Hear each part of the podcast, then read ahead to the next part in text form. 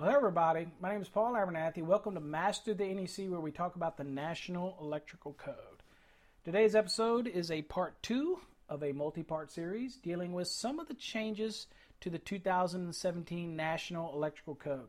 Obviously, we can't talk about all the changes. There's way too many of them. You need to go back and listen to part one of this series to realize how many changes there actually are. Uh, because I'm not going to repeat that because I got to keep the suspense for you to go listen to part one. But we are today going to talk about part two and move on within some of the more significant changes. We obviously can't cover them all. So this is part two of a multi-part series on some of the changes to the two thousand seventeen National Electrical Code. Uh, before we get started on that, I will remind you to visit our website, which is master the N E C dot com, dot org, or .net. Uh, once you get to that message board, there, uh, that website, there is a message board that you can join and post your questions. Be polite and respectful of others on that board. You can follow us on Twitter at at the uh, symbol at Master the N E C. Uh, you can also visit our Facebook page. You just get on Facebook and search for Master the N E C. You'll find us. Um, and uh, again, you can listen to other podcasts as well as those webinars that we produce. We just finished doing a seven-part series on Article six eighty dealing with swimming pools, hot tubs, spas, hydro massage therapy, uh, hydro massage bathtubs, therapeutic tubs and tanks, therapeutic pools, which basically is the same as a permanently installed pool. Uh, we talked about permanently installed pool uh, and fountains, and so we went through all that, very detailed, uh, quite a few hours of, of information there to give you the basics if you want to learn more about pools and, and all that type of thing. Uh, so I encourage you to go to our website and go to our YouTube page. Uh, you can get to the YouTube page from our Master the N E C website. So, all right, without further ado, let's jump into some of the changes again. Again, we're not going to cover every change. That's important to understand. We're going to cover the more significant ones that I think that we should cover, and so I'm kind of pulling those out, uh, kind of getting those out of the way. All right? All right, so when dealing with the next one, let's look at two ten point five C one, which is identification. And again, it's in two ten, so it's obviously we're identifying uh, the aspects of uh, branch circuits, okay? And I don't know what I just did, but I did something on my screen, so bear with me as I try to bring up the document that I had earlier so that I could discuss this with everybody. And I'm not sure where it went, uh, so let me bring it back. All right, so we're going to be at two ten point five C one. If you're following along in the two thousand fourteen, did you know that two ten point five is dealing with identification of branch circuits? And, of course, C is, is dealing with the identification of ungrounded conductors and how you identify those when you have more than one nominal voltage in a, in a building.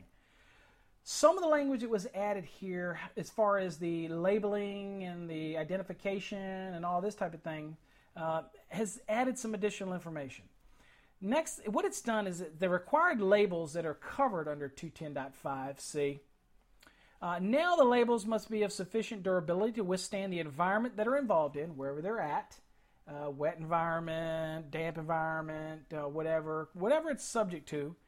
Uh, and the other key thing here is they can't be handwritten. So these have to be produced, whether it's a phenolic type of panel, whether it's something that's laminated. It can't be something that you write by hand. Okay, it's got to be produced and placed on these systems. Okay. Next thing that they did was they added a little exception here. Now the exception is for what? Well, the exception has to do with what if I have an existing system and I'm adding a new system in? Now, when I'm required to do all this identification, do I do it to the old system as well? Which I might not even know what the identification is or how that system's configured, but I do know it might be a, it's a different voltage than what I'm dealing with. Maybe that's a two seventy-seven four eighty and I'm dealing with a one twenty-two oh eight uh, in a system. All I know is that my new system, I have to identify it by the voltages and the difference between the voltages of other systems. And all that thing. I have to identify my system.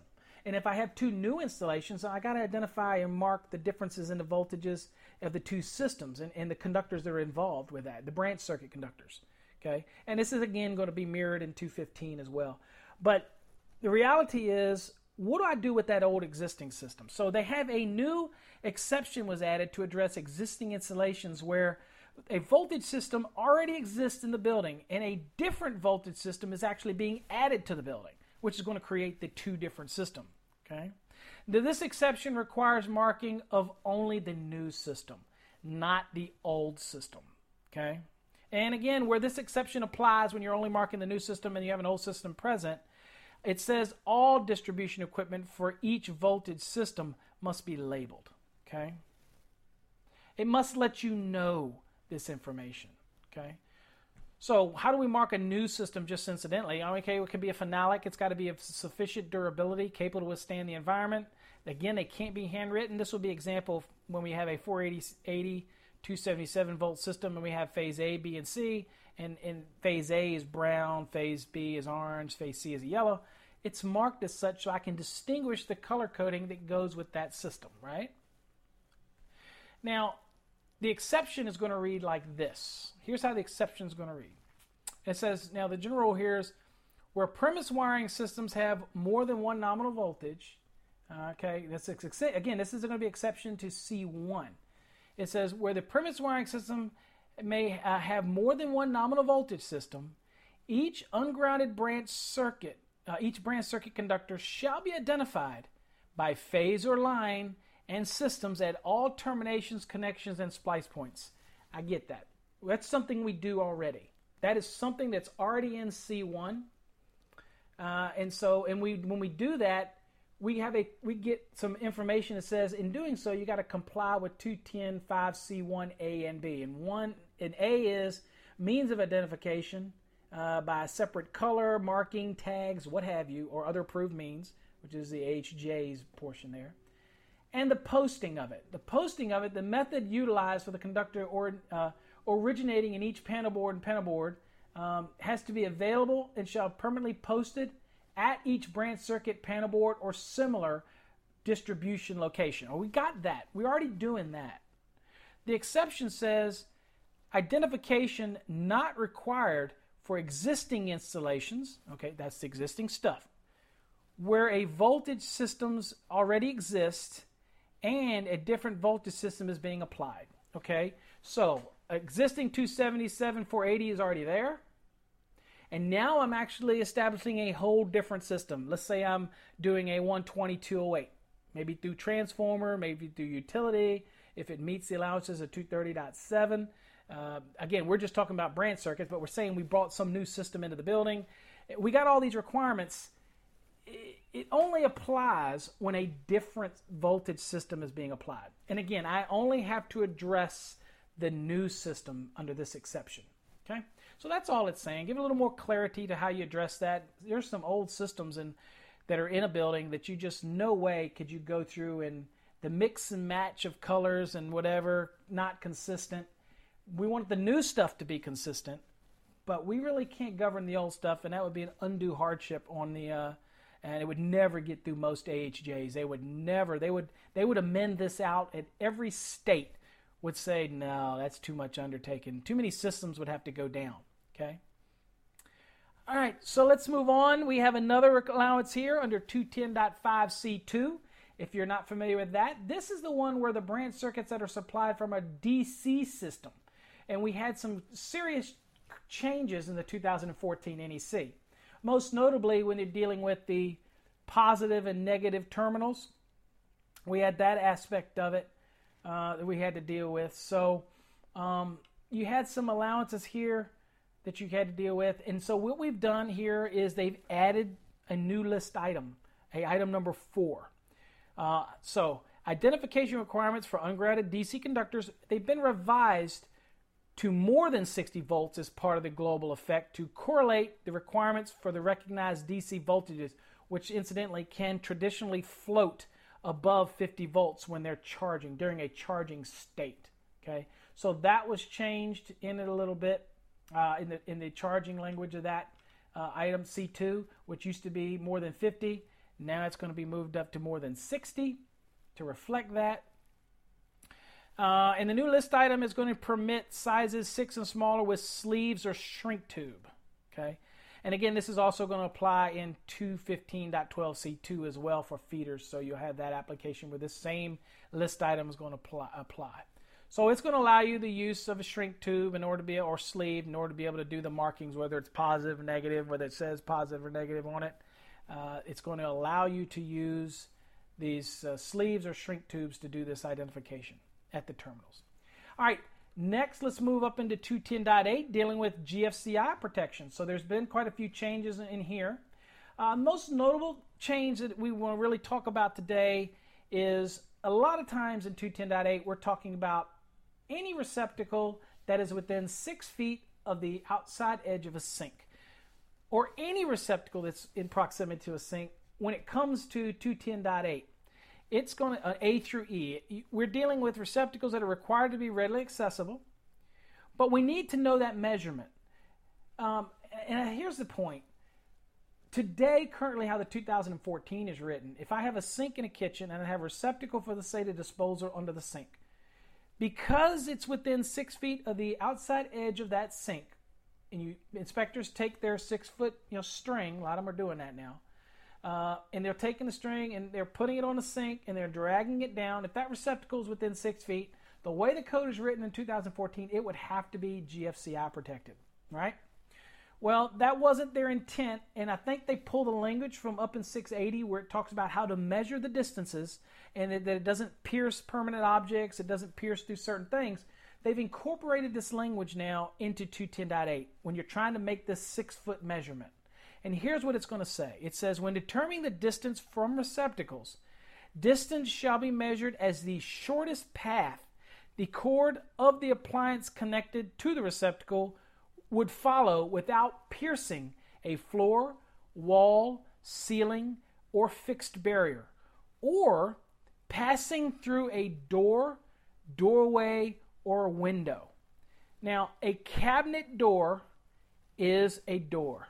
Okay, it's still a door. So they never intended, if that door is shut, you don't take that measurement through. Now, there's going to be plenty of people that argue, well, what if it's open? I get you. But the intent here was you're not supposed to penetrate the doorway to go through it. Okay? So that measurement, what this is going to result in is that the receptacles underneath the sink are not going to have to be G F C I protected. That's what it's going to do. Now, you're going to have plenty of people that say, well, water can leak and whatever. I'm, I get that. You got bigger issues than that. When you got water leaking down there, you probably shouldn't be in there working on the electrical receptacle, right? Just saying, okay? You, you might still have receptacles under there that are that, that are providing protection for the, um, the, the dishwasher. Uh, if it's cord and plug connected, the reality of the fact is I don't think that that area is really considered readily accessible anyway. That's just my opinion. Many inspectors agree, some disagree, but I can tell you my seventy-eight-year-old mom is not going to be crawling down in there to reset her G F C I. So your alternative is a faceless on the top uh, or a breaker in the panel that's G F C I protected, okay? But anyway, that's for the inspection authority to work out. I'm just trying to tell you that we do have a definition now of the measurement. Now understand, you can argue that the receptacle under the counter is within six feet and somebody could leave the cabinet door open. The reality is, what would be the purpose of putting the, the requirements for measuring if they intended for you to measure down under the sink through the doorway? They wouldn't need this if it was truly measure in any direction. The real rule here, or the real scope that they were trying to go after, was for those receptacles that are on the back side of the wall from a sink that's maybe on a peninsula that's sticking out, that the back side on the other side that's maybe facing a dining room or a living room or dine, you know, or, or some other location, nook or whatever it is. Those were the ones they were targeting. Any of those other receptacles. Kitchen countertops already have to be required in accordance with two ten point A six. So we're not targeting those, okay? There's a reason why they have the six-foot rule here and give you an idea of how to measure it, because it's needed for two ten point eight A seven. It's needed for nine. Both of those reference to give a reference to the six-foot requirement. Uh, so you needed guidance on how to make that measurement. And we already had this in six eighty, so it made sense, right? Okay. So I think you're going to be... A lot of inspectors are going to be pleasantly surprised by this, although there's plenty of people who think that G F C Is should be anywhere. And again, there nothing prohibits that. You can put all the G F C I devices that you want in a building. Uh, go for it. Except on the fire alarm and burglar. But anyway, you get the point. All right, so let's look at some changes here in two. Um, oh, and this is where it's going to be most notable here. uh, two ten point eight A seven, for example. It says G F C I required for all one hundred twenty-five volt single-phase fifteen and twenty ampere receptacles installed within six feet from the top inside edge. That's a change for two thousand seventeen, the language, because some of these sinks don't sit in the counter. Some of them actually protrude above, so we have to be able to take that measurement. It says from the top inside edge of the dwelling unit sink, laundry, utility, mudroom, kitchen, bar, et cetera, all of those things now. Now they don't itemize, it concludes them all. Without the measurement piercing the floor, wall, ceiling, or fixed barrier, or passing through a door, doorway, or window. That's going to be the rule, and that's going to be how it's written, okay? Uh, note, same requirement for two ten point eight B five for the non-dwelling unit sink is going to also come into play, okay, under sinks, okay? So this rule is going to apply to two ten point eight A seven specifically. So hopefully this will help you and give you give some guidance on how to do the measurement. All right, and let's go on to see here. I'm just kind of picking through some of the more significant changes that I want to do.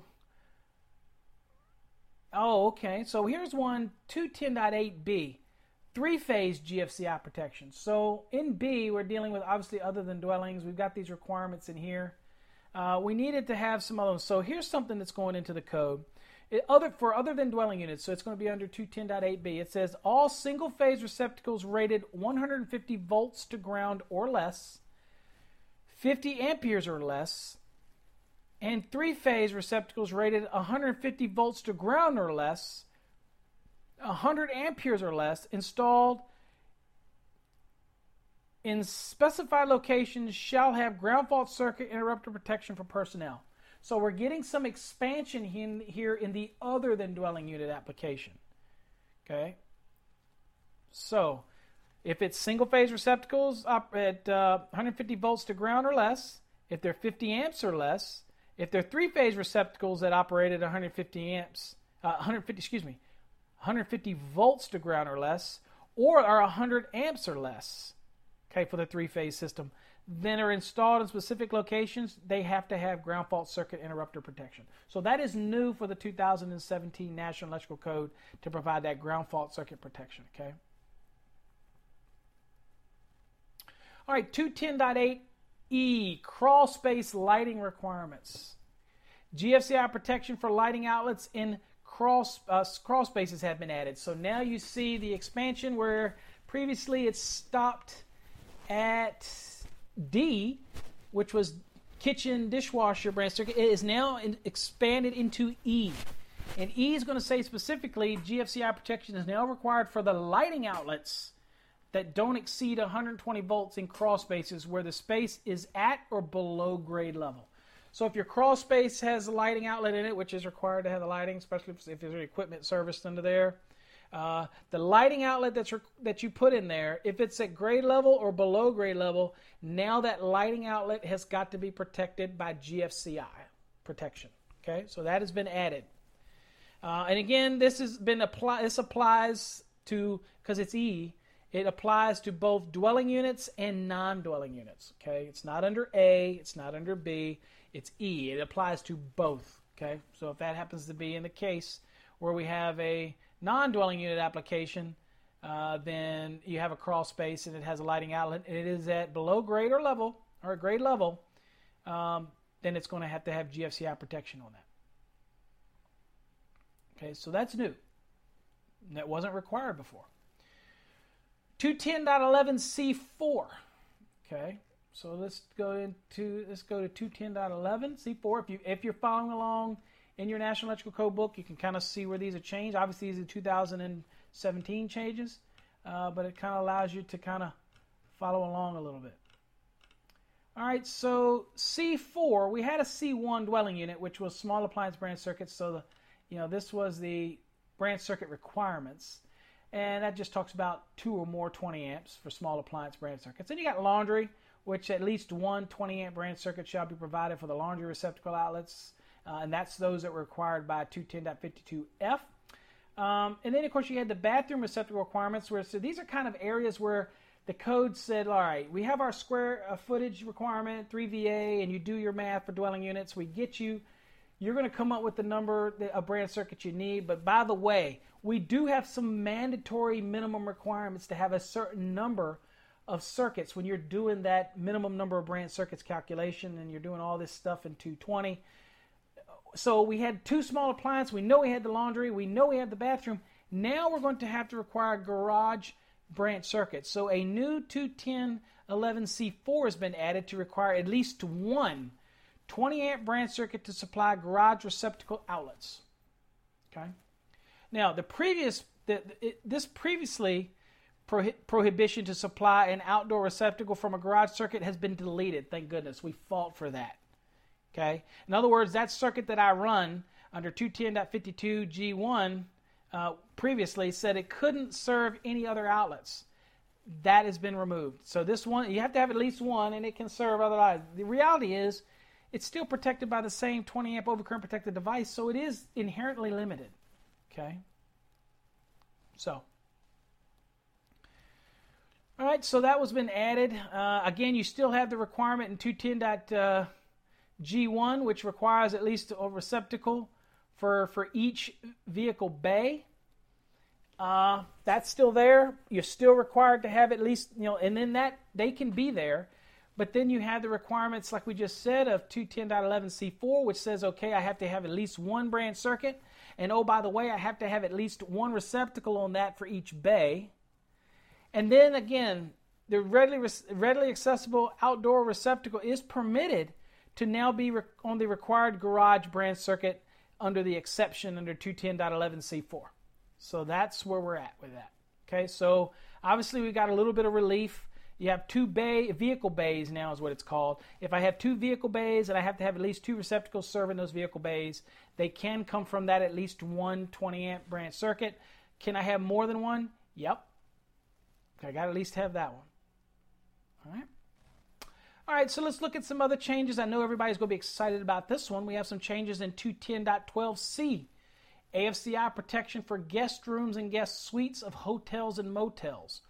All right, the rule is all one hundred twenty volt. That means a little tip for you. When you hear one hundred twenty, you know they're talking about the branch circuit. When you hear one twenty-five, you know we're talking about the device, okay? That'll serve you well looking through the code when you see those different terminologies, okay, to know whether or not we're protecting the device or protecting the circuit. Something that might have to apply to the whole circuit, okay, you have different rules where it might apply to the device, and you have rules where the device is actually protected, but it could be an upstream overcurrent protection device that's protecting that device, okay, so, you know, or you have an upstream A F C I that's protecting the device, or you might have an upstream G F C I that's protecting the device. You see what I'm saying? So it's real important to understand the nuances with the one twenty versus the one twenty-five, okay, in knowing whether or not you're dealing with a receptacle or a device versus dealing with a branch circuit. And that's just kind of a little helpful thing.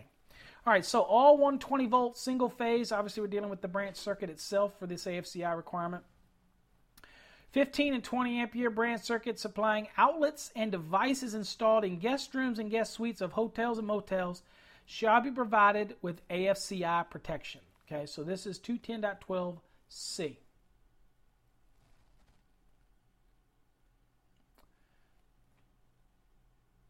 All right, so now, again, you have no, you, you know, you there is no relax. It is basically going to require you to protect all of those fifteen and twenty amp circuits dealing with outlets and devices installed uh, in a guest suites of hotels and motels. Okay, A F C I protection is moving its way into that area. Uh, arcs can happen there just as well. So, all right, so let's move on into some wall spacing uh, type of requirements. two ten point fifty-two A two for wall space. Okay, for all of you that are following along in your code book, as we kind of look and see what it changed a little bit, uh, you want to go to two ten point fifty-two. Let me get there myself. All right, all right, so I'm here. For those that are following along in electronic P D F version, that's all I really use that much these days, is, uh, is I believe it's, what page are we on? I believe it is page sixty, okay, or seventy dash sixty in the lower left column, I guess. That's All right, so it says where fixed cabinets are installed with countertops in dwelling units in other than areas addressed in two ten point fifty-two C. And of course, you know, we're talking about other areas not addressed in two ten point fifty-two C. And just so you remember, two ten point fifty-two C is dealing with what? That's dealing with countertops in kitchens, pantry, bathrooms, dining rooms, similar areas of dwelling. Okay, so it says, let me read it. So I wanted to make sure you knew what we were talking about, what C is dealing with. It says where fixed cabinets are installed, and this is fixed cabinets now, are installed with countertops in dwelling units other than the areas addressed in two ten point fifty-two C. Okay, so if it's two ten point fifty-two C location, this doesn't apply. It says the countertop space is subject to the requirements for, for wall space, and receptacles are required in accordance with two ten point fifty-two A one. So if it's a fixed cabinet and it has a countertop, that means you have space above it. That means you can't get away from the requirement for spacing. Before, it talked about fixed cabinets and you had ability to say, well, if it's what's a fixed cabinet? I don't, if it, you know, it might not go all the way up to the ceiling, but it's a fixed cabinet, and that was excluded. Now they've clarified that, look, if it's a countertop on it, it's a fixed cabinet, and it's got a countertop on it, then it's going to have to still meet the spacing requirements, and receptacles are going to be required in accordance with two ten point fifty-two A one, okay? Now, this revision also expands the requirements of two ten point fifty-two A two and A four to similar type of workspaces, okay? So it kind of gives uh, some more, you know, areas to those, kind of give you a little bit of uh, definition to those spaces, okay? Um, let's go on. It says the term exterior is deleted in two ten point fifty-two A twenty-two, recognizing that exterior walls may also contain fixed panels. Okay, so you notice it said previously, it said the space occupying by fixed panels in exterior walls, excluding sliding panels. Well, they removed the term exterior. It was deleted from it, recognizing again that interior walls uh, may also have contained fixed panels. So, in those exterior type of walls, the interior might have those walls. So, just got rid of that, that, that the notion of exterior. So, uh, let's see here. That's just that change in, and so let me read you what it says under two ten point fifty-two A twenty-one. All right, it's going to be there. It's going to say any space, the way it's reading now, but it's going to say any space two feet or more in width and unbroken uh, along the floor line uh, by doorway or similar openings, fireplaces, or fixed cabinets that do not have countertops or similar workspaces. Okay, so if I have a cabinet that goes up that doesn't have a countertop on it, then that's not considered wall space. Okay. Again, we're dealing with the fixed cabinets. If I have one that's kind of like, I don't know, maybe it's only two feet high and it's got a countertop on it, and maybe your T V mounts over it and you something like that, that's going to count as wall space. So keep that in mind. So if I had a fixed cabinet right next to one of those two foot high with a countertop on it and they were on a wall, in the past somebody could say, well, I don't count any of that as wall space. Well, that's not going to be the case now. It might not start until it gets to the end of that cabinet that, that it doesn't have a surface countertop, okay, then you're going to count six feet. If that counter is goes six feet, then I'm going to have to have a receptacle in there somewhere, and it might be above it, and obviously it have to be above it, and it can't be more than five and a half feet high. Uh, otherwise, we got issues with the charging statement of two ten point fifty-two, uh, and most notably item four. So we got to be careful with the, you know, that. So this is just giving us some clarity. Um, again, if it's a full fixed cabinet, goes from the floor to ceiling or up high and has no countertop, it's not considered wall space. If it's a cabinet that has a counter space on top of it, then it is counted as wall space. Okay, just keeping that in mind. That's the change. Most notably, I can see this happening in an office.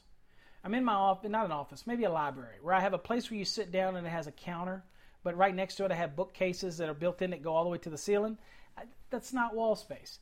But when you come around to the actual portion of it that's like a desk that's built in with a uh, a um, a uh, countertop to it, uh, well, that's wall space. I need receptacles there. Okay, makes sense to me.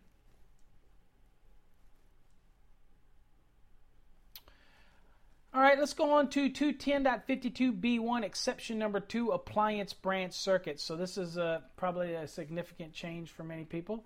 So if you got your code book, let's all go to two ten point fifty-two B two, exception. Uh, let's see here. Well, let's read it first. It says, uh, let me read you what the code changed, and we'll, we'll just uh, we'll just read it as it's written here. Refrigeration requ- uh, requ- equipment generally required to be served by two or more, or by the two or more small appliance branch circuits. That's the general rule. However, the code doesn't allow me under exception number two for appliances. Okay, it said, well, the receptacle outlet uh, for any specific appliance is permitted to be supplied from an individual branch circuit rated fifteen amperes or greater. So that was exception number two. And in the old code, it said, you know, the receptacle outlet for refrigeration equipment shall be permitted. So the general rule is applied by one of the two small appliance branch circuits. It permits me to have a receptacle outlet. Okay, it doesn't say outlets, a receptacle outlet. So it's a single receptacle, all violated many times. Probably not the worst case fear from people, but the code says receptacle outlet for refrigeration equipment shall be permitted to be supplied from an individual branch circuit rated fifteen amperes or greater. So it could be fifteen amperes or it could be a twenty ampere, uh, but it could be, in other words, it could be its own um, individual branch circuit just for that. So you don't have to put it on the two small appliance branch circuits, okay? Uh, if you don't run it, then it does have to be part of the small appliance branch circuit. So that's how, that's how it rules, right? But the, the biggest change in this was... Uh, Just that now, the, um,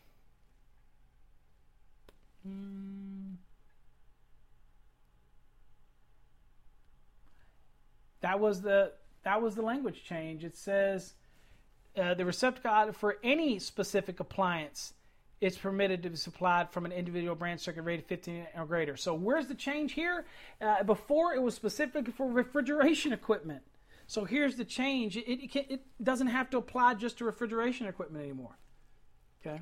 Obviously, this is going to apply to fifteen or twenty amp individual branch circuit for specific appliances. And to be honest with you, that was already done uh, for things like dishwashers, things like microwaves. But the reason that this is the reception, the exception to the rule, because those typically weren't put on the small, the two or more twenty amp small appliance branch circuits anyway, okay? They were their own dedicated. So the new language just turns it into not specifically being devoted just to refrigeration equipment, okay?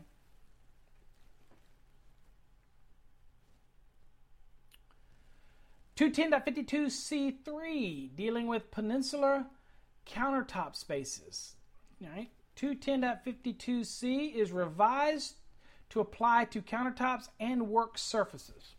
Okay, so peninsula countertops are no longer met. Or, so this is going to not only apply to the countertops, but it's also to and work surfaces that are going to apply within two ten point fifty-two C.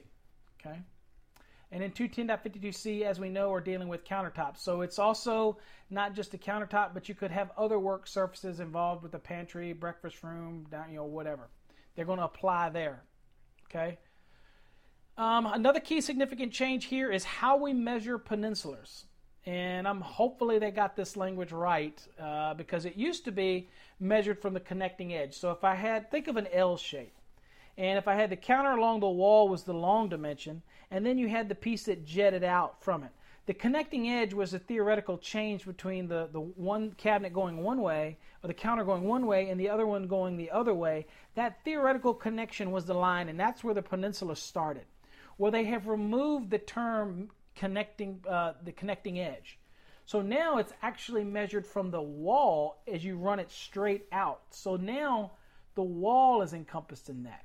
Okay, so The width of the, con of the connecting countertop is now added to the peninsular countertop long dimension. Okay, so you're still going to have your dimensions, but now it's going to encompass from the actual counter that you used to not count. You only started from the connecting edge.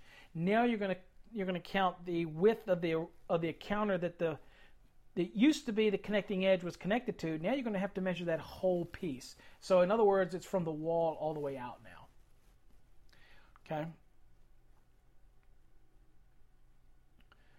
So in the two thousand fourteen N E C, the connecting edge, so let's say you had a wall, and I had a, a counter for my kitchen was running along the wall. And then I had this piece that jetted out from the wall, okay? And that was your peninsula, and you measured it from the connecting edge. Well, now you have to measure from the wall all the way out to the end of that peninsula. So you got to take up the account of the existing countertop's depth as well as the peninsular depth, depth. And now that's going to determine your peninsula measurements, okay? So it's the connecting wall now for the peninsular. So that's the real change here. You know, that's almost going to take a graphic to explain that one. Uh, but I think I hope you understand that, it, that the connecting, here, here's the key thing. For all you savvy code people, it's hard to show some of these things in a um, in an audio, obviously. It's a, it's a podcast. Uh, just remember that the connecting edge is going away. So instead of right there where the two countertops meet, now you're going to come all the way back to the wall. So what could that mean? Could that mean that the receptacle that's on the wall that's serving the countertop also can serve the peninsular? It is quite possible. We have to wait until the code language all the way comes out. All I can tell you is right now that connecting edge is disappearing. Okay, and I believe there is language that's going to be in there to help clarify the distances and make that change. And if it's over a certain number of feet, then you have to have an additional one out on the peninsular end. And you know, there's going to be more rules here. Uh, but just have to. I just want to keep you aware of those changes. You heard it first here, man. The connecting edge is gone. All right, two ten point fifty-two G one. We talked kind of about it earlier. Uh, dwelling unit garages. They added the term in each vehicle bay. So uh, it says in each attached garage and in each detached garage with electric power. So if you got power out there, at least one receptacle outlet is required to be installed in each vehicle bay. Okay, it doesn't say a branch circuit's required for each. That's what tends to be real confusing for people. It says that each a receptacle shall be required to each in each for each vehicle bay, not more than five and a half feet above the floor. Okay, and that could be served, as we saw earlier in two ten point eleven D now, by at least one, and it could pick up those two. If it's a two-car garage, you got two receptacles. Okay, but it also get, said that, it's, that it has to have that application, at least one for each outlet. That doesn't mean it can't have other outlets in there, and now you can serve additional outlets outside. Okay. Here's a significant change to those that have been pushing for receptacles in meeting rooms. Obviously, this is very beneficial to the device manufacturer industry because many times there are no receptacle spacing requirements in the commercial code, okay? Uh, there's some unique applications like a receptacle for, uh, within twenty-five feet of the electrical equipment, uh, service equipment, in other words. Uh, there are certain requirements for servicing units, how far a receptacle has to be, twenty-five feet. Uh, there's certain requirements there, but the general rule for the number of receptacles in, in it are generally pretty open for the engineer's design, unlike a, in a dwelling unit where you got to have them one every six feet from the opening and then every twelve feet so that no point along the wall is more than, than six feet from a receptacle. And you got all those type of things. Uh, at least, you know, again, the bathroom, the two small appliances, and then you got the receptacle placement requirements and two ten point fifty-two C for the countertops and a kitchen, and every two feet, uh, every two feet from the edge, and then every four feet, so that no point along that wall is more than two feet from a receptacle. You got all these requirements, but you really don't in a commercial application. Well, in meeting rooms, people tend to use extension cords, relocatable power taps. They daisy chain them, which the standard for those, which I think is thirteen sixty-three, is the standard for relocatable power taps. Don't quote me, but I think it is. They're not designed to be daisy chained. Uh, their standard doesn't allow it, but people do it. So why do they do it? Because there's never enough receptacles in these rooms. I am in the electrical industry. I'm heavy about electrical compliance and safety, but almost every meeting I go to, we got fifty and sixty people in a room, and there's just not enough receptacles. So guess what happens? We all violate that rule. We daisy chain the heck out of these relocatable power taps. We get power where we can. They weren't designed for that. What's the solution? Put receptacles in there. So a new requirement for the minimum number of non-locking, that's just traditional, you know, uh, one hundred twenty-five volt, fifteen and twenty-eight receptacles, to be installed in non-dwelling unit meeting rooms. Now, in meeting rooms having a floor area of not more than one thousand square feet, okay, not more than one thousand square feet, receptacle outlets shall be installed in accordance with two ten seventy-one B. Now, two ten seventy-one B says, look, the total number of receptacle outlets, those including in the floor or a fixed furniture, you know, if you fixed equipment that's fixed in place, shall not be less than that determined in one and two. Okay, so it's going to give you some requirements here under one and two that's going to be added to two ten point seventy-one B. Now, these receptacle outlets shall be permitted to be located as determined by the designer of the or the building owner. So you're going to have a number that you got to have. They're going to let you put them based on the layout of the room, and they're going to let the designer determine that, but we're going to come up with a number of them that's going to have to be in there based on one and two of two ten seventy-one B, which is new to the code, okay? And then the designer and the building owner could say, well, this is how my, my fixed furniture is going to lay, and here's how it's going to be, and this is how I want them to be installed. So how does it say that? It says two ten seventy-one B one. It says receptacle outlets installed uh, shall be installed in accordance with two ten fifty-two A one through A four. Now, two ten fifty-two, dwelling unit receptacle outlets, A, general provision, one spacing, two wall space, three floor receptacles, or four countertop uh, receptacles. Okay, so what is it saying?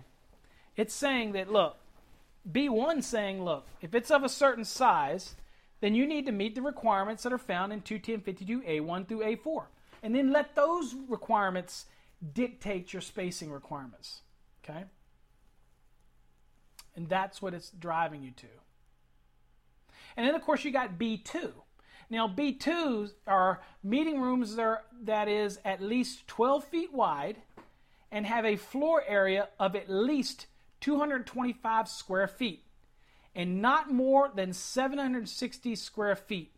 Okay, so they're they have at least two hundred twenty-five, okay, but they have a width of at least twelve feet, so it can be a twelve-foot wide long room.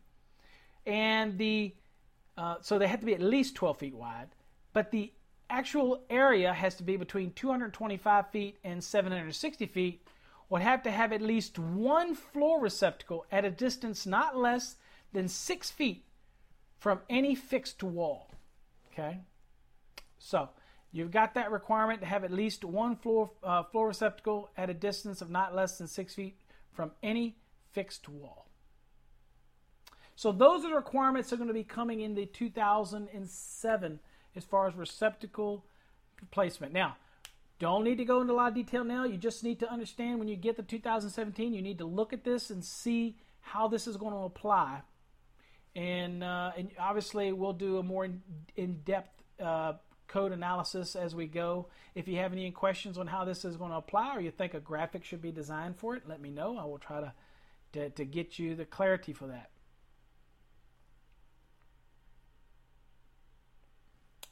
All right, uh, two thirty point twenty-nine, overhead service conductors supported over buildings.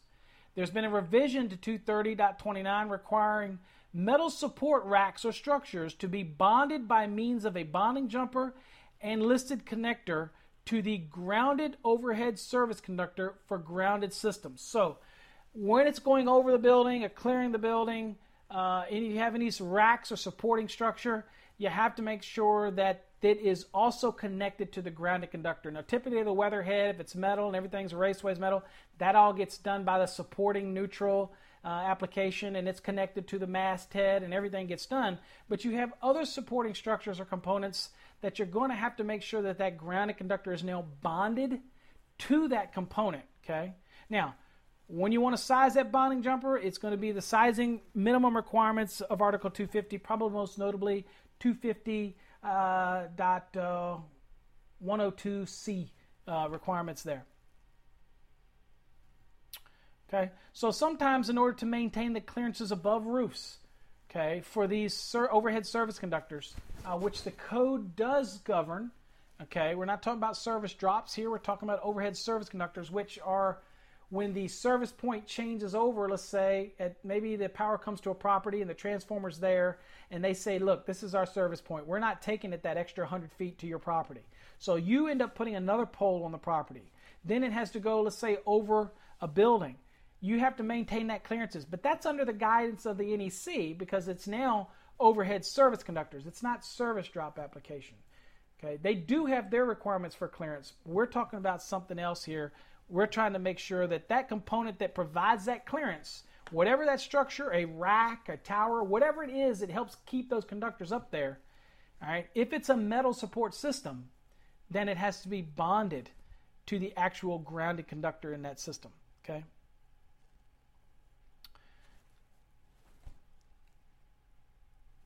two thirty point seventy A four, exterior service disconnects. All right, I'm not even going to think I'm going to tell you about this one because if my memory serves me right, uh, is that it got shot down during the N I T MAMs.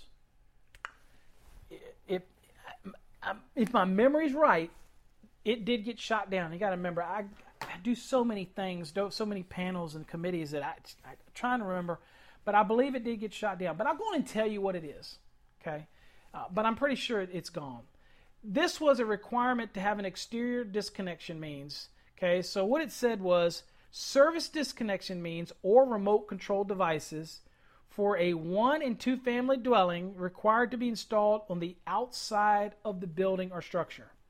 So before I could even come into the structure, I had to have a disconnect outside, service disconnect.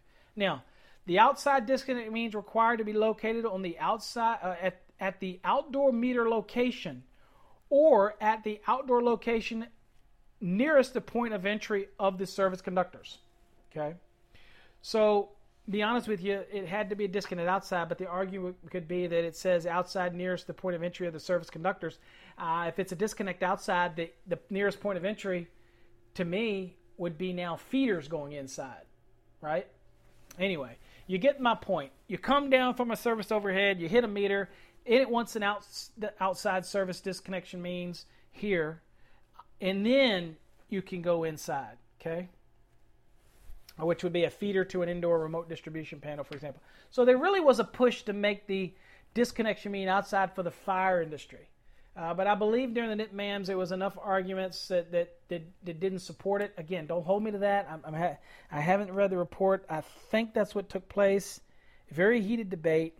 And I believe it was removed because there are consequences to this, because it had a note on there that said future effective date of this is July first, twenty twenty. And the reason they did this was to allow additional feedback in, in other, when we get to the next code cycle, which was in, you know, for the twenty twenty edition. Okay. So we were getting more information. Here's the bad side about this. What if you're in one of those jurisdictions who adopt the code really late? Okay. And so by the time we get to uh, July first of twenty twenty for the adoption aspect of it, your jurisdiction is still back here on the two thousand seventeen code. And when July first comes around, the effective date for this disconnect starts immediately. Well, what if twenty twenty edition removed this, but you haven't yet adopted it? You're still going to be subject to this requirement, even though it says that it's effective not until July first. So you don't have to do it until then. If you're still on a two thousand seventeen and, and, and other places have adopted the, two twenty, the twenty twenty, and let's say they remove this requirement, you're still going to be required and bound to it because of this change. Okay, so it had implications, and not every jurisdiction adopts the code at the same time. There's many of them, for example, that are many, many years behind. So the ramifications of you being stuck by this requirement, when even the code might revert back to say this is foolish in twenty twenty, you, other people might be on codes that they might be on the two thousand seventeen for another five years. And you're stuck with this requirement, even though it no longer exists because the code panel in twenty twenty got rid of it due to public comments and or public input and all that type of stuff. So it created this paradox. So I think that it pretty much got removed um, for it. The fire services were very much for this.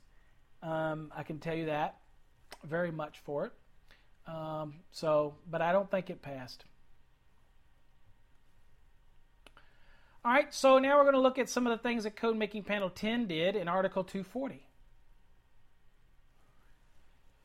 Dealing with two forty point sixty-seven, arc energy reduction. They have a new rule, requires arc energy reduction methods of incident energy reduction for fuses. Okay, so fuses are well known to help in reducing that uh, energy reduction component. Uh, energy reduction requirements reduce, uh, the energy reduction requirements reduces incident energy for circuit breaker rating twelve hundred amps or greater have been well established, okay? So, methods of incident energy reduction will now be required for twelve hundred amp or greater fused switches, okay? So, bringing in the requirements for fuses. Now, uh, if you got your code book and you look at the two thousand fourteen, and we're going to go to two forty point sixty-seven, and you can read some of the language here. And let me, let me find it back here.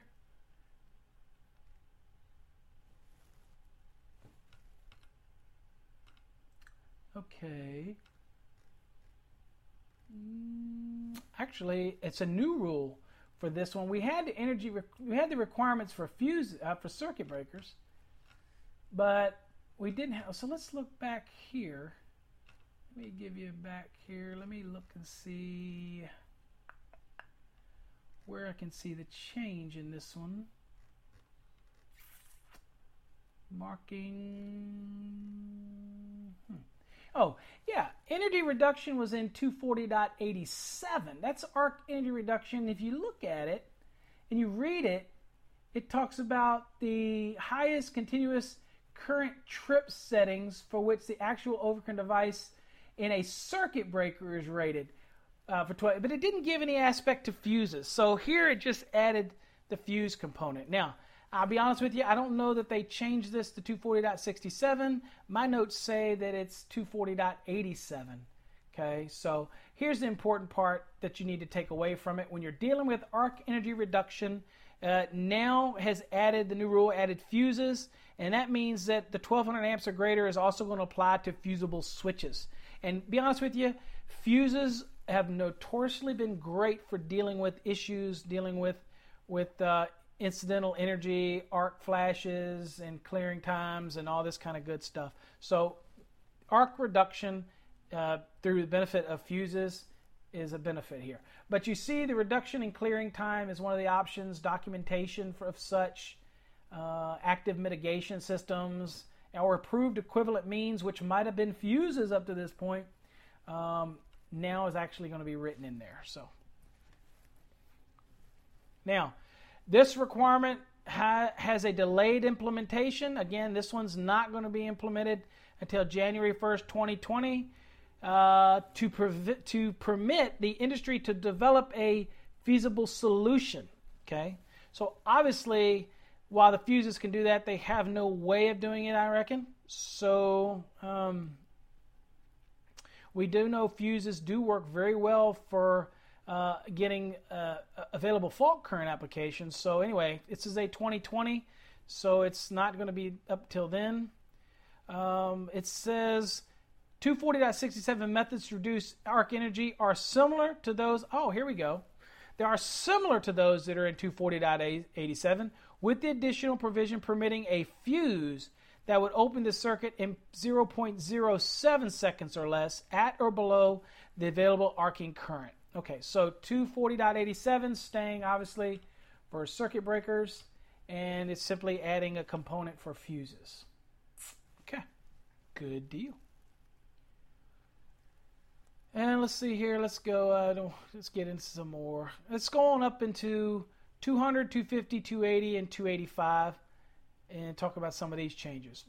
two forty point four A one and two forty point four B one. We have a new informational notes were added following two fifty point four A and two fifty point four B. And these are going to reference N F P A seven eighty standard, and that is the lightning protection standard. So we're going to have some notes that are going to be added there. Uh, appropriate references to the N F P A seven eighty, which again is that lightning protection, are now provided with the performance requirements related to grounding and ungrounded electrical systems. So it's going to give some guidance when it deals with lightning protection and where to go when you, if that happens to be your, your issue, where you need to go. two fifty point twenty-two, circuits not to be grounded. A new list item six has been added. So let's go on to two fifty point twenty-two. If you're following along in your code book, again, your two thousand fourteen code book, there's a requirement here that says, look, circuits not to be grounded. The following circuits shall not be grounded. And you have five items under the two thousand fourteen. Well, a new item has been listed here. And the new item says here, it says, the revision clarifies that a Class two load-side circuit for suspended ceiling low-voltage power grid, that was added, that's three ninety-nine, which was added back in the two thousand fourteen code, okay, uh, should not be grounded. So that was added, clarification here was added. So that, that's good, that was added in here. It says, it also provided a reference to section three ninety-three point sixty B, provides a correlation between two fifty point twenty-two and three ninety-three point sixty. So sends you back and forth to make you understand that, hey, the system's not required to be, uh, shall not be grounded. This is a different type of system. Okay. And so the language it's going to say is that. It's going to add item six, and it's going to say Class two load-side circuits for suspended ceiling low-voltage power grid distribution systems. Again, that was Article three ninety-three in the two thousand fourteen. Um, systems as provided in three ninety-three point sixty B. Okay, so it's going to give you that reference back. two fifty point twenty-four C, grounded conductors bolt to a service. So we know the general rule is that what? When we got a service to a building, uh, then what we're going to do is we're going to have to bring, uh, it says where the A C system operates at one thousand volts or less, and grounded at any point, the grounded conductor shall be routed with the ungrounded conductors to each service disconnection means and shall be connected to each disconnection means grounded terminal or bus. Okay, we got that. Got to come down, got to connect. We got it. Now, the words or cable have been added to list item one and two. Okay, uh, good, because number one says sizing of single raceways. And number two says parallel conductors in two or more raceways. Uh, incidentally, this was my proposal. Uh, it's pretty simple. It just simply added the word or cable uh, because raceways are not cables. And, and, and many times we have parallel applications with cables, M C cables or whatnot that drop down uh, or anything of that nature. We just want to make sure it's going to cover that requirement. Okay, so or cables were added. Okay. Yes, we do make M C cables designed for wet locations. For those that said, well, it doesn't apply. Sure it does. Okay. All right. It says the revision clarifies that the minimum size requirement for, for service grounded conductors apply whether installed in a raceway or a cable assembly. Because so that's what you're dealing with sizing, whether or not it's one and two. So it just reiterates the fact that, yes, it also applies to raceways. The sizing rule applies to service grounded conductors uh, in, e- in a single raceway or cable and those installed in a parallel arrangement as well of cables. Okay, so that's all it did here was make sure that you understand that.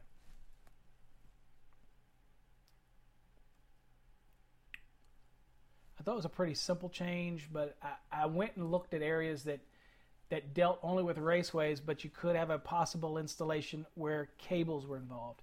And anytime we can avoid some confusion, you know, that's what we try to do. We, we try to avoid the confusion. All right, we have a change in two fifty point thirty A four to, to look at here. Now get your code books and go to two fifty point thirty A four, uh, and I will scroll to it as well. And I love the P D F versions, by the way. I, I just couldn't, I just can't drag the hard copy around anymore. So two fifty point thirty A four is, section two fifty point thirty A four has been revised and simplified, and exception number one has been deleted. So A four, um, exception number one and A four, and let's look at it, A four.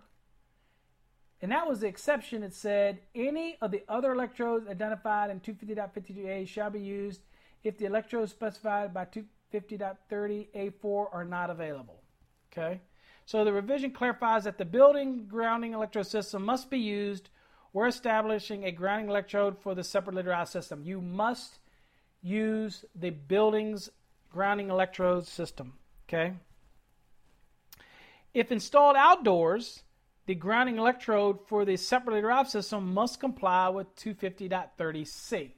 Okay, so this is dealing with electrodes here in the building, I believe, in the building application.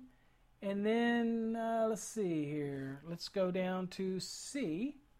Bear with me as I scroll down with you, if you're all with me here. Yep, and C. Now that was indoor. Now C is dealing with the outdoor source. And then it says if C, if it's installed outdoors, the grounding electrode for this separately derived system must comply with two fifty point thirty C. And of course it says if the source of a separately derived system is located outside or structure supplied, the grounding electrode connection shall be made. It's not a permissive, that's a requirement. Shall be made at the source location of one or more grounding electrodes in compliance with two fifty point fifty. In addition, the installation shall comply with two fifty point thirty A for grounded systems, so it's got to comply with that, or with two fifty point thirty B in ungrounded systems. Okay, so you still have you have to still have to meet two fifty point thirty C if you're installed outdoors. Okay, significant change here was the deletion to one indoors. You got to connect to the the gr building's grounding electrode system. Okay, when it's indoors. All right, so let's move on. two fifty point thirty A six, common grounding electrode conductor. two fifty point thirty A six is, and let me scroll. This one is grounding electrode conductors, multiple separately derived systems. List item six addressed grounding electrode conductors for multiple systems. Okay. List item six A, which, if you look at six A, which was the common grounding electrode conductor, has been revised to clarify items that can serve as a common grounding electrode conductor. So, list item six C two now indicates the length of the bus bar shall be of sufficient length to accommodate the number of terminations necessary for the installation. So, previously, when you looked at C two, and let's go to it, it said a quarter of an inch by two inches, but it never really addresses the length. Okay? It says the link, con link connections to aluminum or copper bus bars smaller than uh, uh, sh bars not smaller than quarter of an inch by two inches, but it really didn't deal with the length. And so the new change is going to say, look, it's going to have to be of sufficient length to make all these terminations. If you start stacking them and doing other things because you're trying to cram them all into this, and the, and the inspector could say, look, that ain't sufficient length in order to make the proper terminations using the proper termination components that are in accordance with two fifty point eight. So it's not of sufficient length. So we have the the requirements here for the the the, the thickness and the width and the uh, depth, but we uh, the depth and the width, but we don't have a length requirement. Now we're just going to say that it has to be sufficient. Okay.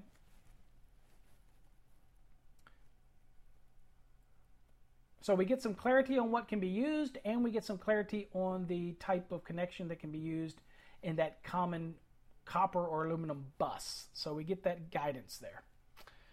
two fifty point fifty-two A two, metal in-ground support structures. Okay, let me get to two fifty point fifty-two.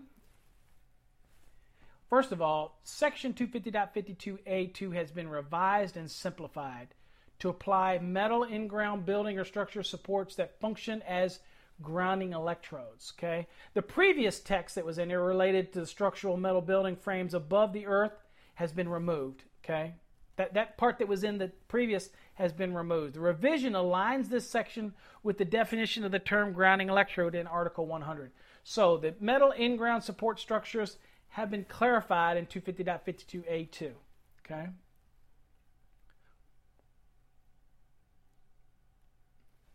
two fifty point fifty-two B, now permitted, uh, not permitted for use as an electrode. Section two fifty point fifty-two provides a list of items that are not permitted for use as grounding electrodes. And then a new list item three has been added uh, to section two fifty point fifty-two B. Okay. The, the structures in reinforcing steel for in-ground pools are not permitted to be used as the required grounding electrical system of a building or structure. That should have gone without saying. Everybody knows that that is, if you have the reinforcing steel in your swimming pool system, that's a conductive pool shell. That right there is for equipotential bonding. If you're not familiar with all that, go watch our video series on this, uh, and uh, most notably Chapter two, which deals with six eighty point twenty-six for the equipotential bonding grid. And you'll have a B one through B seven component that ties everything together there. That is not what that's for. It has nothing to do with being a uh, an electrode, if you will, to any building or structure. That's not what it's intended to do. Some people think it's there, so it's similar to a concrete encased electrode, that I can use it. That is not what it's there for, not what it's supposed to be, okay? Just making you. So we're just letting you know there's been some changes uh, to the list item for non-permitted electrodes, uh, so just keeping that in mind.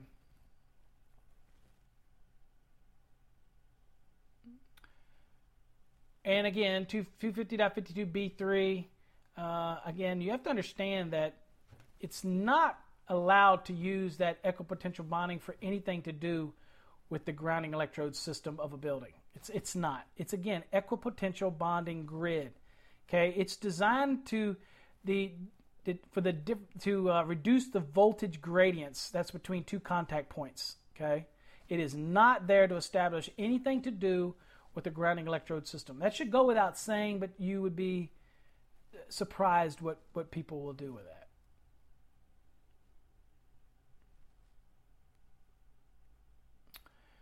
two fifty point sixty-four A, aluminum or copper clad aluminum conductors. Okay, and two fifty point sixty-four A has been rewritten into a list format, so that's something new to look at, and it kind of meets what the N E C style manual wants as far as your list formats. And now list item three, derived from existing texts, has been expanded to include the words "unless insulated" in addition to the new second sentence. All right, you need to watch for a T I A on this, because you know what? List item three recognizes the use of listed sealed wire connector uh, systems, and I don't know that any actually exist. Okay, uh, so you might have a T I A come out to say that none exist. I don't know. We'll have to see what comes out. T I A's temporary interim agreement uh, on that. But it has a lot to do with whether or not you can terminate aluminum conductors when you terminate them within eighteen inches of the earth. Uh, if you're within eighteen inches of the earth, it's prohibited unless you do so in a listed sealed wire connector system. Uh, and the argument was that there are none that exist. So keep your eye on this one. Typically, I think the majority of the people run grounding electroconductors to electrodes that are in the earth. They use copper, uh, understanding that there's nothing that would prevent me to run a... a uh, grounding electroconductor of the aluminum type, let's say the water pipe ground, as long as I use the proper type of fitting. Um, nothing would prohibit that. So yes, aluminum can be used. Yes, copper clad aluminum can be used. You just have the limitation when, in, when, it's, when it's within termination of the earth, uh, but they add an allowance for this uh, insulating devices or these listed uh, sealed wire connector systems under the list item three. So look for a T I A on that, but you're going to see that allowance in the code. So if somebody out there develops it, or there is ones on the market, um, then they can actually terminate closer than eighteen inches. Uh, but you got to be in that type of device. Uh, two fifty point sixty-four E one, general, the word "and electrically" has been incorporated into the second sentence of the, of the section. So if you're following along, go look at two fifty point sixty-four E one, which I will do as well. So hopefully you follow along. And we go to two fifty point sixty-four E one.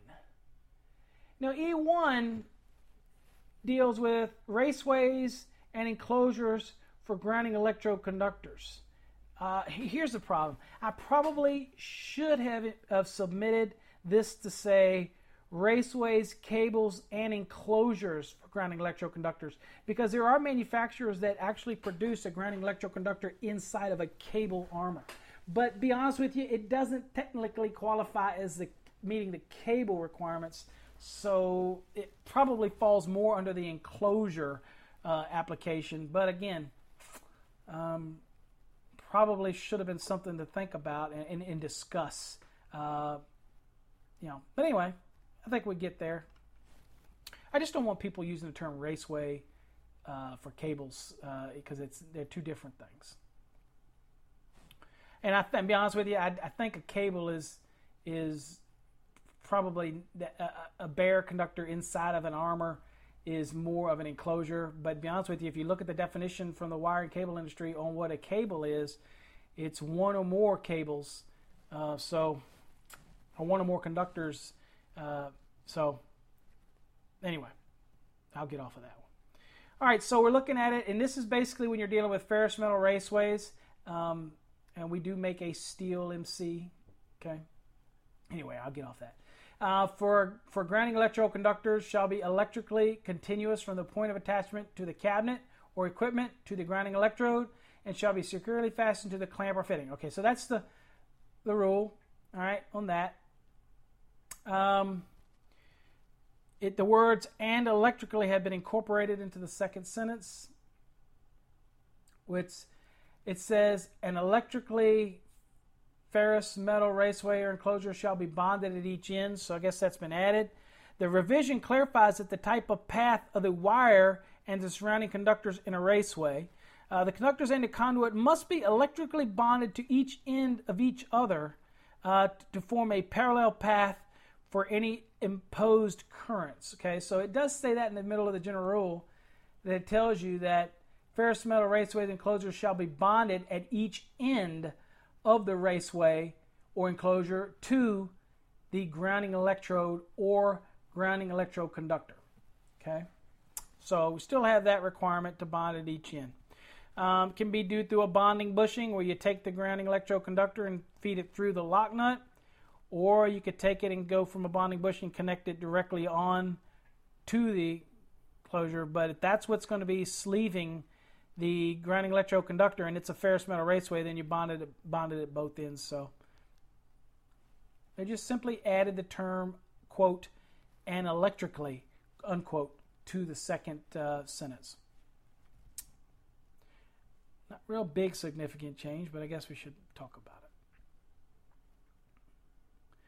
it. Uh, in two fifty point six four F three, again, we're talking about uh, the installation for these electrodes. So again, that brings us to the a bar, a, a, a bonding jumpers from the grounding electrode shall be permitted to connect to an aluminum or copper bus bar. So again, we're talking about making these, these connections for the grounding electrode conductors to actually connect to. And then of course you'll have a, a, a common grounding electrode that goes all the way back and they're connected to this bar, but we didn't have any real Fin- finite dimensions to this bar. We knew that it had to be a, a quarter by two inches, but we didn't say what length it had to be. We had a width, width and a depth, but we have to make sure that it's of sufficient length to accommodate the number of terminations necessary for the installations. That was added. Okay, you would go without common sense, but I have seen people stack uh, these connections onto a small bus bar that wasn't long enough because they had so many connections. And then you, you did it in a way that it just, it, the integrity of the connections was flawed. Okay, so that's what was taking place here. So the words thick and wide have been added following the numeric values. So it's going to talk about thickness and wide. So quarter, in, uh, quarter inch thick, two inches wide. Those have been added for clarity. And again, this correlates uh, with the two fifty point six four D. Okay, you have to have a sufficient length uh, of of this bar in order to make connections. So just, just give some guidance, that's all. Added some additional guidance there. All right, two fifty point six six, A, B, and C, the infamous sole connection that seemed to f- confuse people for years. What is a sole connection? Oh, I, I, you know, I hear that all the time. So what is it? Uh, the text related to the, connect, uh, the, the concept of sole connection. Guess what, everybody? That has been removed. The term sole connection no longer appears. The wording, quote, that does not extend on to another type of electrode that requires a larger size of conductor shall have added to subdivisions for two fifty point six six. Okay, So if I'm going from a ground rod to a ground rod, obviously the grounding electroconductor goes to the first ground rod. From the first one to the second one is a bonding jumper. We already know that based on the existing language that the bonding jumper need not be any larger than the grounding electroconductor that's serving the electrode. When you put them both together, they serve as the grounding electrode system. The reason this was significant, okay, is it revises the fact that if I go to a concrete case electrode, it's four gauge. If I go to a ground ring, it's two gauge. Doesn't have to be larger than that. If I go to ground rods, it's six gauge, okay? But with this revision, here's what it says in its entirety. Let me read it because I'll explain to you what's important. It says, if the grounding electroconductor or bonding jumper connects to the electrodes described in two fifty point sixty-six A, B, or C, okay, and we're talking about ground, ground rods, concrete case electrode, uh, th those type of aspects, a case electrode, ground ring, and a pod, uh, rod, pipe, or plate, that's A, B, and C, does not extend on to other types of electrodes that require a larger size conductor, the grounding electroconductor shall not be required to be larger than the sizes established in two fifty point sixty-six A, B, and C. Makes sense? To me, it does.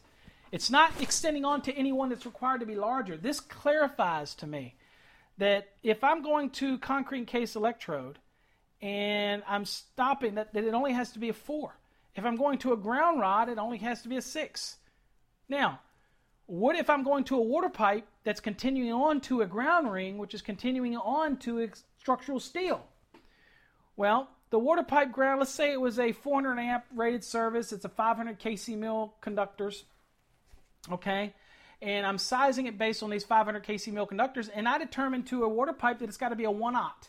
So then it's got to be a one aught to the water pipe. But if it goes from the water pipe onto a ground ring, then it has to remain a one aught. Remember, the code said it could be a two gauge under the allowances of two fifty point sixty-six B, for example. However, because it's extending on from there to a structural steel, it has to maintain its size of a one aught. So that's very simple to me. Now, if it goes from that last rebar, uh, concrete um, structural steel to a ground rod, then it's, it is not extending beyond that electrode. It doesn't, it can now drop down to a six on that last leg, okay? Makes sense to me. But if you throw any of those smaller ones, like a ground rod, between two electrodes that are required to have a, a larger size, then the ground rods are going to have to have the same size that's required for the other larger electrodes. Now it is very clear to me. It makes more sense, that sole connection, get rid of it. Guess what? Code Making Panel five, you did an awesome job. And I can't even say that I was a part of that because I didn't even get to sit in on that. That sucks. Sorry. Great job, guys. That, that was a good one now. All right. Well, let's see what we're at. I'm not. I'm going to stop, I believe. Let's see where we're at here in time. Uh, let's see. We're a little over an hour. So I'm going to go ahead and stop. This is the end of part two. We're going to end at, at two fifty point eighty. Uh, we have an exception there that's going to apply. This has to do with the uh, metal elbows and the bonding requirement for, uh, for that application. So we're going to end there, and that's going to be part three. Uh, we're still going to be in chapter two, but I want to keep these at about an hour, and I've kind of gone eighteen minutes over. So again, hopefully we've answered some questions here for you. Again, you're looking at these the same as I'm looking, and I'm trying to just bring them to you. Obviously, I'm going to be developing more detailed presentations on the Uh, with some examples of each one of these. I'm kind of just giving you the surface content of the change now. But hopefully it kind of gives you a little insight on what's changing. It wasn't to be the most definitive uh, description of all the changes. It's just kind of going over the changes. Um, and obviously we haven't even seen the publication of the two thousand seventeen, so I'm sure we're going to get much more detail uh, as we start to put together more of our change type of Uh, books and documents and all that type of thing. So I'm just kind of giving you a heads up on what took place. So thanks for listening. Uh, stay tuned for part three, where we pick up on, uh, we're still in chapter two. Uh, so thanks again, and uh, hopefully you join us next time. God bless. And remember, visit our website, master the N E C dot com. Go listen to our webinars, listen to our other podcasts, and if you got any questions, email us at info at master the N E C. Thanks again, and God bless.